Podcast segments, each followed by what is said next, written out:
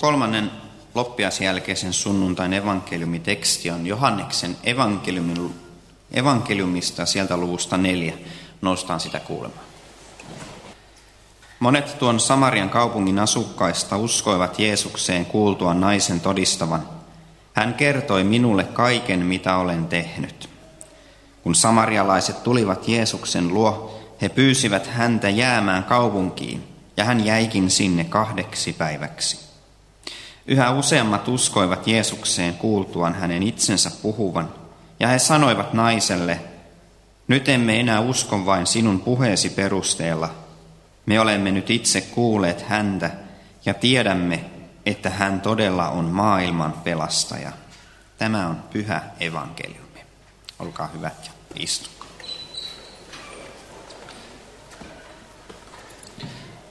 Hiljennytä rukoukseen.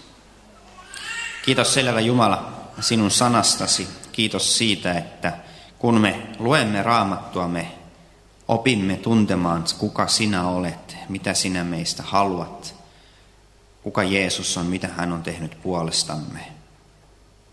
Mutta kiitos siitä, että raamattu ei jaa meille ainoastaan tietoa, ei ainoastaan ohjeita, vaan se on armon väline, jonka kautta sinä herätät meissä uskon. Kun me luemme raamattua, sinä tulet luoksemme. Sinä sanot sanan ja kuollut herää eloon. Me pyydämme, tule sinä tässäkin hetkessä puhumaan sanasi kautta meille. Herätä meidät hengellisesti kuolleet ikuiseen elämään. Tätä rukoilemme Jeesuksen nimessä. Aamen.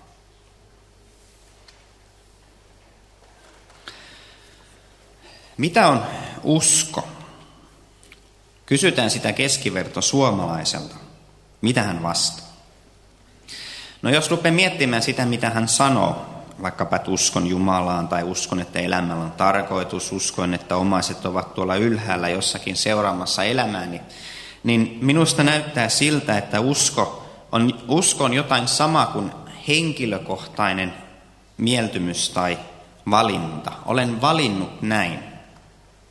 Uskon makuasia, tämän hetken niin kuin minun oma muotikäsitykseni tai jotain sellaista. Tämä on sellaista uskoa, mitä ei voi arvostella, eikä sitä tarkoitettu arvosteltavaksi. Se on semmoinen subjektiivinen mielipide, johon sinulla on oikeus. Mutta onko se perusteltavissa? Niin ei todellakaan. Älkäämme tarkastelko uskoa sillä tavalla. Se on väärä kysymyksen asettelu. Onko se totta? Pitää kysyä, että toimiiko se? Pidänkö minä siitä?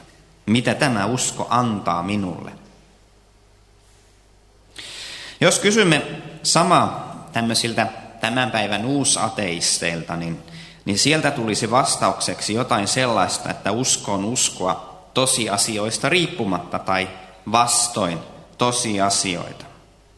Tiede on osoittanut, ettei Jumalaa ole, mutta kristitty nyt vain valitsee uskoa toisin.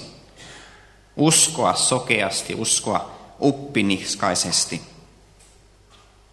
Eli me käännämme selkämme maailmalle ja pidämme kiinni tällaisesta taikauskosta, vastoin ilmeisiä syitä ajatella toisin. Sellaisia syitä, jotka vakuuttaisivat järkevän ihmisen, mutta kun kristitythän eivät ole järkeviä, niin minkäs teet? Kaksi hyvin erilaista käsitystä uskosta. Ja jossakin mielessä mä luulen, että molemmissa on totuuden siemen. Usko on henkilökohtainen asia. Siihen sisältyy ennemmin tai myöhemmin myös valinta ja tahto. Paavali sanoi vanginvartijalle, usko Herraan Jeesukseen, niin sinä pelastut. Me emme siis pelastu toisten uskolla. Sinä pelastut vain, jos sinä uskot. Ehkä sinun elämässäsi on tullut sellainen käänteen tekevä hetki niin kuin tullimies Matteukselle. Jeesus tuli hänen luokseen ja sanoi, siinä hetkessä, sinä päivänä, sinä kellonlyömänä, tule ja seuraa minua. Tai sakkeus, joka istui siellä puussa. Jeesus kulki ohitse, katsoi ylös ja sanoi hänelle, tule nopeasti alas. tänään tahdoin vierailla kodissasi. Siinä muutamassa sekunnissa oli valinnan paikka ja ratkaisun hetki. Mitä tekee Matteus? Mitä tekee Sakkeus? Mikä on heidän päätöksensä? Ja totta on myös sekin, että toisinaan usko kulkee niin kuin vastoin tosiasioita. Me luemme raamatusta Jeesuksesta, joka sanoo, oman rauhani minä annan teille. Ja tämän kohdan sinä saatat lukea sellaisena päivänä, jolloin sinä et tunne sydämessäsi mitään rauhaa. Päinvastoin suurta levottomuutta, ahdistusta, tunteiden myrskyä kriisissä, jonka keskelle olet joutunut. Anokaa niin teille annetaan, Jeesus lupasi. Ja kuitenkin näyttää siltä, että taivas pysyy kiinni. Pahuus suikaloi ruumiisi ja sielusi. Kukaan ei kuule avunpyyntöjäsi ja sinä et saa mitään apua hätääsi. Luet vähästä, vähästä katekismuksesta ensimmäisen uskonkappaleen selityksen. Uskon, että Jumala on luonut minut sekä koko luomakunnan, antanut minulle ruumiin ja sielun, silmät, korvat ja kaikki jäsenet, järjen ja kaikki aistit sekä pitää niitä jatkuvasti yllä. Hän antaa myös vaatteet ja kengät, ruuan ja juoman, kodin ja konnun, vaimot ja lapset, pellon, karjan sekä kaiken omaisuuden. Hän suo minulle joka päivä runsaasti ruumiin ravintoa ja kaikkia elämän tarpeita, suojelee kaikilta vaaroilta, turvaa ja varjelee kaikesta pahasta. Sinä luet tämän ja katsot ympärillesi ja toteat, ei se näytä siltä minun elämässä.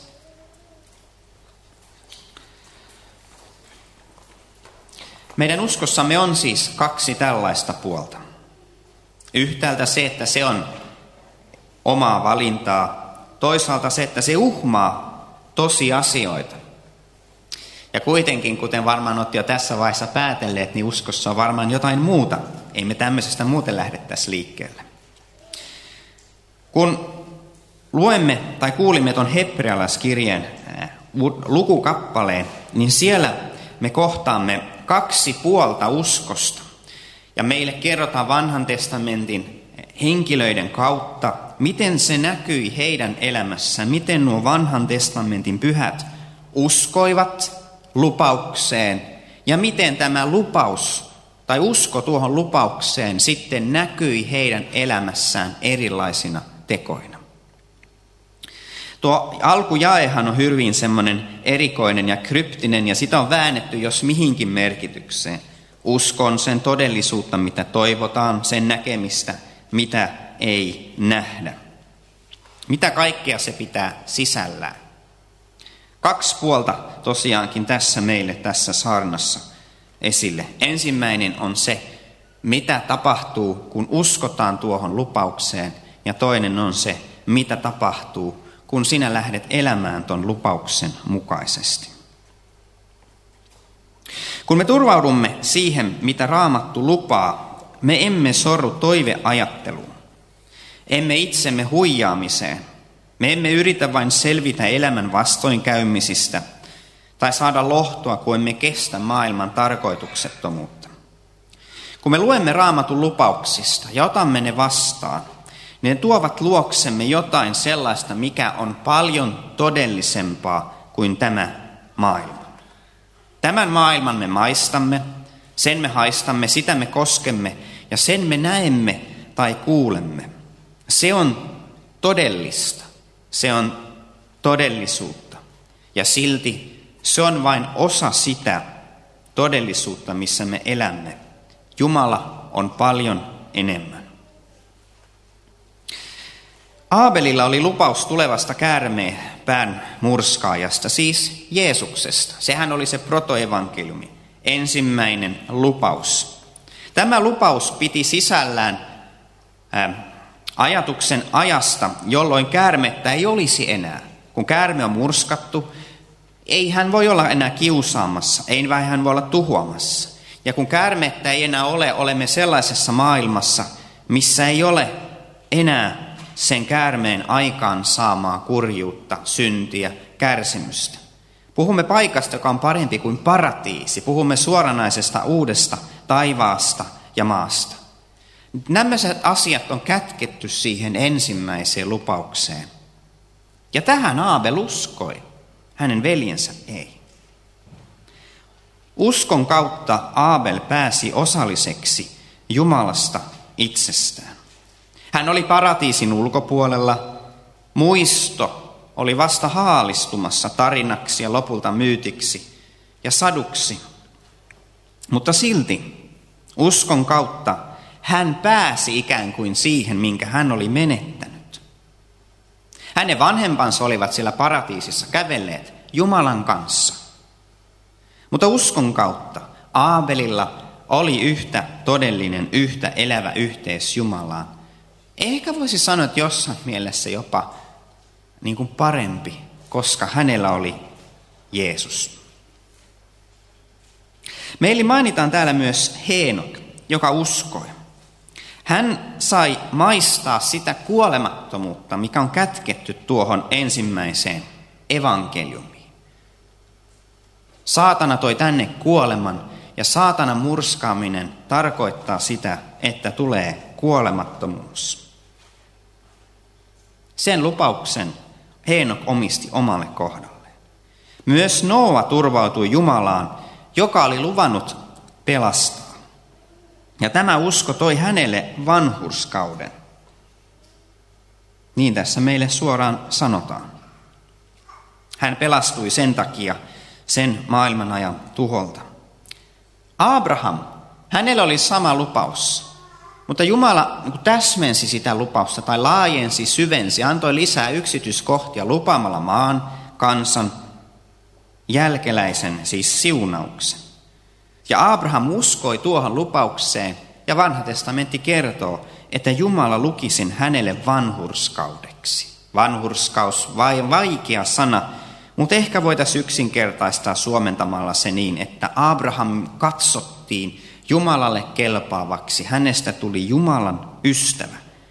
Sen perusteella, että hän uskoi lupaukseen, hän uskoi evankeliumiin. Ei sen perusteella, mitä hän oli tehnyt.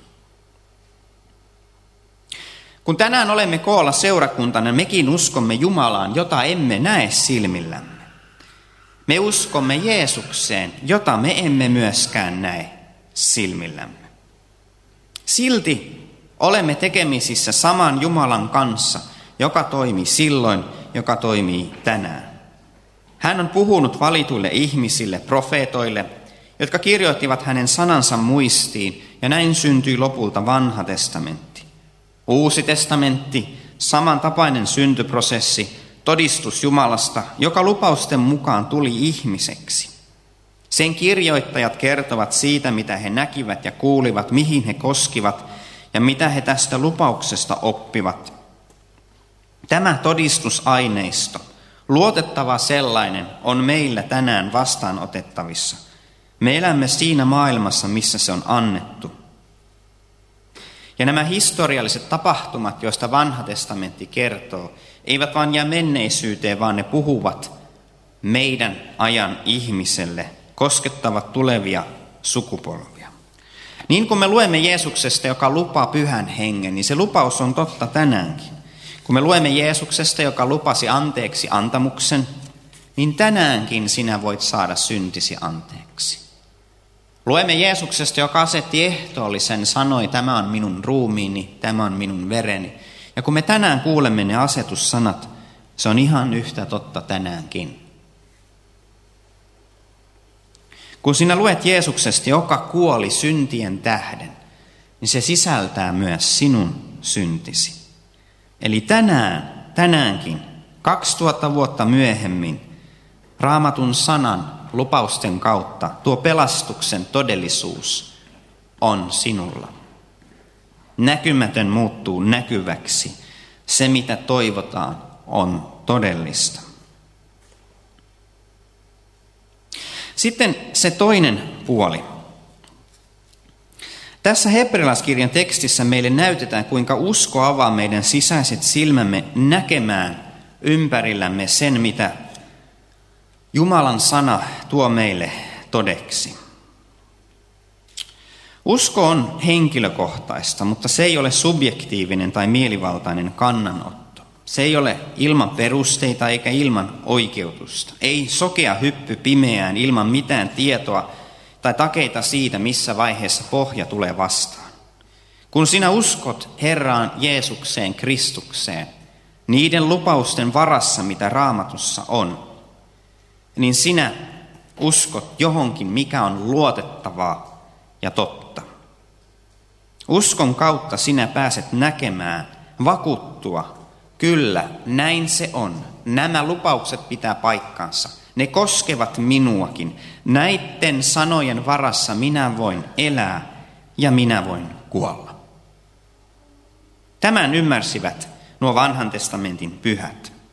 Siksi he eivät jääneet sanan vastaanottajiksi tai kuulijoiksi, vaan heistä tuli sanan tekijöitä. Voisi sanoa niin, että me pelastumme yksin uskosta, mutta usko ei jää koskaan yksin. Yksin uskosta me pelastumme, mutta missä on todellinen usko, siellä seuraa aina väistämättä hyvät ja pysyvät hedelmät.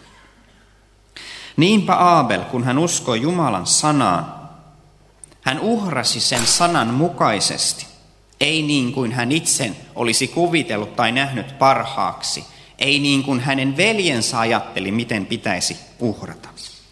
Abel oli siis kuuliainen Jumalan antamalle ilmoitukselle, se mikä hänellä silloin oli. Hän odotti Messiasta, hän odotti omaa pelastajansa, hän odotti paikkaa, joka olisi parempi kuin taakse jäänyt paratiisi. Ja uskon kautta tuo pelastuksen ihmeellinen todellisuus oli hänen luonansa silloinkin, kun hänen veljensä tappoi hänet. Abel otti sanan todesta ja eli sen mukaan, vaikka ympärillä ollut maailma, no se nyt ei ollut kauhean laaja siinä vaiheessa, että siellä oli vain hänen veljensä hän tähän arvostelemassa, mutta sama henki hän on tänäänkin liikkeellä. Veli ihmetteli, arvosteli ja lopulta pakotti Aabeli maksamaan uskostaan sen korkeimman hinnan. Heenok uskoi Jumalaan, joka kykeni tekemään kuolemattomaksi, niin kuin tuo ensimmäinen lupaus Jeesuksesta vihjasi. Ja tämän lupauksen ansiosta, sen varassa, siihen luottaen Heenok eli. Ei tämän maailman ajan mukaan, ei etsien tämän ajan mukavinta tai sitä, mitä tässä hetkessä arvostetaan, vaan sitä, mikä on ikuista. Hän ei elänyt ihmisille mieliksi, hän eli Jumalalle mieliksi ja hän pääsi osalliseksi kuolemattomuudesta. Noa uskoi Jumalan lupaukseen tulevasta tuomiosta, mutta myös pelastumisesta arkin kautta, jonka Jumala oli käskenyt hänen rakentaa. Jumalan sana oli totta hänelle. Hän katsoi kohti tulevaa toista maailmaa, niin kuin Jumala oli luvannut, että kun toimitaan hänen käskynsä mukaisesti, niin hän pelastuu, on edessä tulevaisuus ja toivo. Ja tämän sanan takia hän näki vaivaa. Hän rakensi arkkia vuosikymmeniä, hän kesti niiden ihmisten pilkan ja ihmettelyn ja kaiken sen, mitä sä voit kuvitella, tapahtuu siinä, kun sä rakennat semmoista iso tekelettä ja väität, että kohta tulee tuho. Mutta hän suostui siihen. Jumala uskoi, tai siis Noa uskoi Jumalaan ja hänen lupauksensa. Ja sen ansiosta hänen perhekuntansa pelastui. Sen takia meillä tänäkin päivänä Uusi testamentti sanoo, tuo Noan arkin pelastava teko on esikuva kasteesta, jossa meidät pelastetaan, kun me uskomme Jeesukseen. Abraham sai Jumalalta lupauksen jälkeläisestä. Ja kun hän uskoi Jumalaan, niin Abraham vuosien myötä sitten sai lopulta sen ensimmäisen jälkeläisen, sen Iisakin, esimakuna siitä todellisesta viimeisestä varsinaisesta jälkeläisestä eli Jeesuksesta. Ja sen takia hän suostui elämään muukalaisena eikä pystyttämään telttaa tähän maailmaan. Hänellä oli parempi paikka tulossa. Abel, Heenok, Noa ja Abraham, he kuulivat Jumalan sanan ja uskoivat siihen.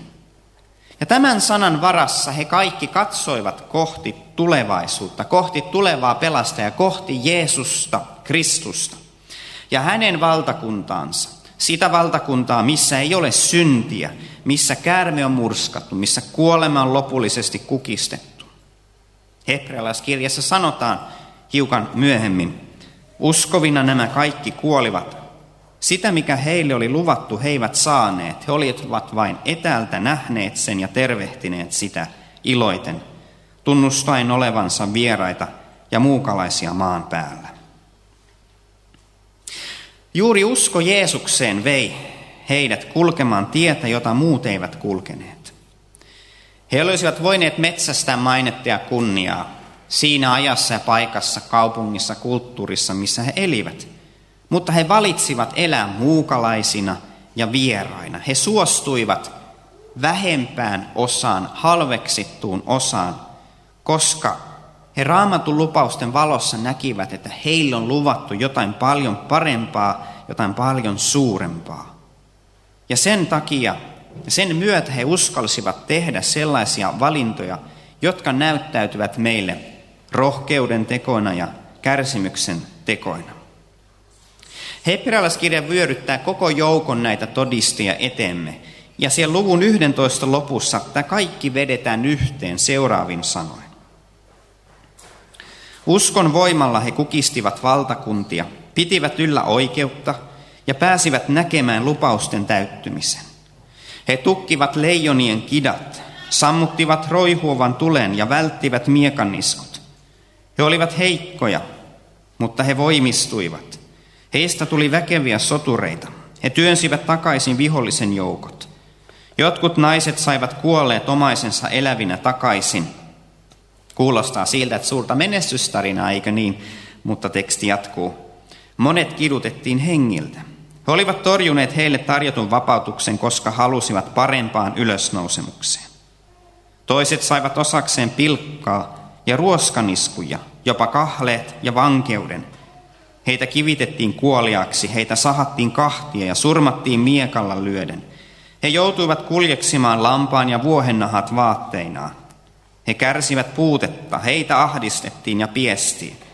He olivat liian hyviä tähän maailmaan, ja niin heidän oli harhailtava autiomaassa ja vuorilla, ja asuttava luolissa ja maakuopissa. Kaikista näistä on heidän uskonsa perusteella annettu kirjoituksissa hyvä todistus, mutta sitä, mikä on luvattu, he eivät vielä saaneet. Jumalalla oli näet vain meitä varten varattuna vielä parempaa, eivätkä he siksi voineet päästä täydellisyyteen – ilman meitä. Ajatelkaa, mihin kaikkeen nämä vanhan testamentin pyhät suostuivat, kun he katsoivat kohti Jeesusta, joka oli vasta tulossa. Vanhan testamentin aikana vasta aavistettiin, miltä maistuu pelastuksen aikakausi. Ja nyt meillä, kristikansalla, on tämä Jeesus. Meillä on nämä samat lupaukset ja meillä on enemmän, meillä on niiden täyttymys.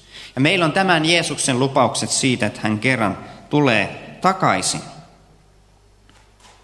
Sen takia me elämme niiden lupausten varassa odotamme niiden toteutumista. Eli samojen pyhien kirjoitusten edessä sinäkin näet, että sinä olet myös, niin kuin he, vieras ja muukalainen tässä maailmassa. Samat pyhät kirjoitukset antavat sinulle uskon lohdun, koska sinä tiedät, raamatun äärellä, sen sanan varassa, että nuo lupaukset ovat totta juuri sinulle ja juuri sinun kohdallasi. Samat lupaukset saavat sinut ottamaan raamatun todesta ja elämään sen opetusten mukaan. Sama evankeliumi on myös sinun voimasi, niin että sinäkin saat olla vanhurskas ja pyhä, osallinen kuolemattomuudesta – esimerkiksi tuleville sukupolville uskollisuudesta häntä kohtaan, joka vuodatti verensä ja kuoli tähtesi. Saman uskon voimalla sinä uhmaat perkeleen juonia, loistat valona maailman pimeydessä, julistat sanomaa, joka herättää kuolleet eloon, ja rakastat niitä, jotka ovat ansainneet helvetin. Saman uskon varassa sinä, jos niin on, luovut omastasi Menetä terveytesi, maineesi, perheesi, kärsit ja kuolet. Sillä lupauksiin tarttuvan uskon varassa sinä saat olla varma siitä, että sinua varten on varattuna nykyistä aikaa parempaa. Näin Jumala sanassaan lupaa, näin Jeesus on meille luvannut, ja se on totta. Nousemme tunnustamaan yhteisen kristillisen uskon. Minä uskon Jumalaa, Isään kaikkivaltiaaseen, taivaan ja maan luojaan, ja Jeesukseen Kristukseen, Jumalan ainoan poikaan, meidän Herraan, joka sikisi pyhästä hengestä, syntyi neitsyt Marjasta, kärsi Pontius Pilatuksen aikana, ristiin naulittiin, kuoli ja haudattiin, astui alas tuonelaan, kolmantena päivänä kuolleista, astui ylös taivaisiin, istuu Jumalan, Isän kaikkivaltiaan oikealla puolella. Ja on sieltä tuleva tuomitsemaan eläviä ja kuolleita ja pyhään henkeen, pyhään yhteisen seurakunnan, pyhään yhteyden, syntien anteeksi antamisen, ruumiin ylös nousemisen ja iankaikkisen elämän.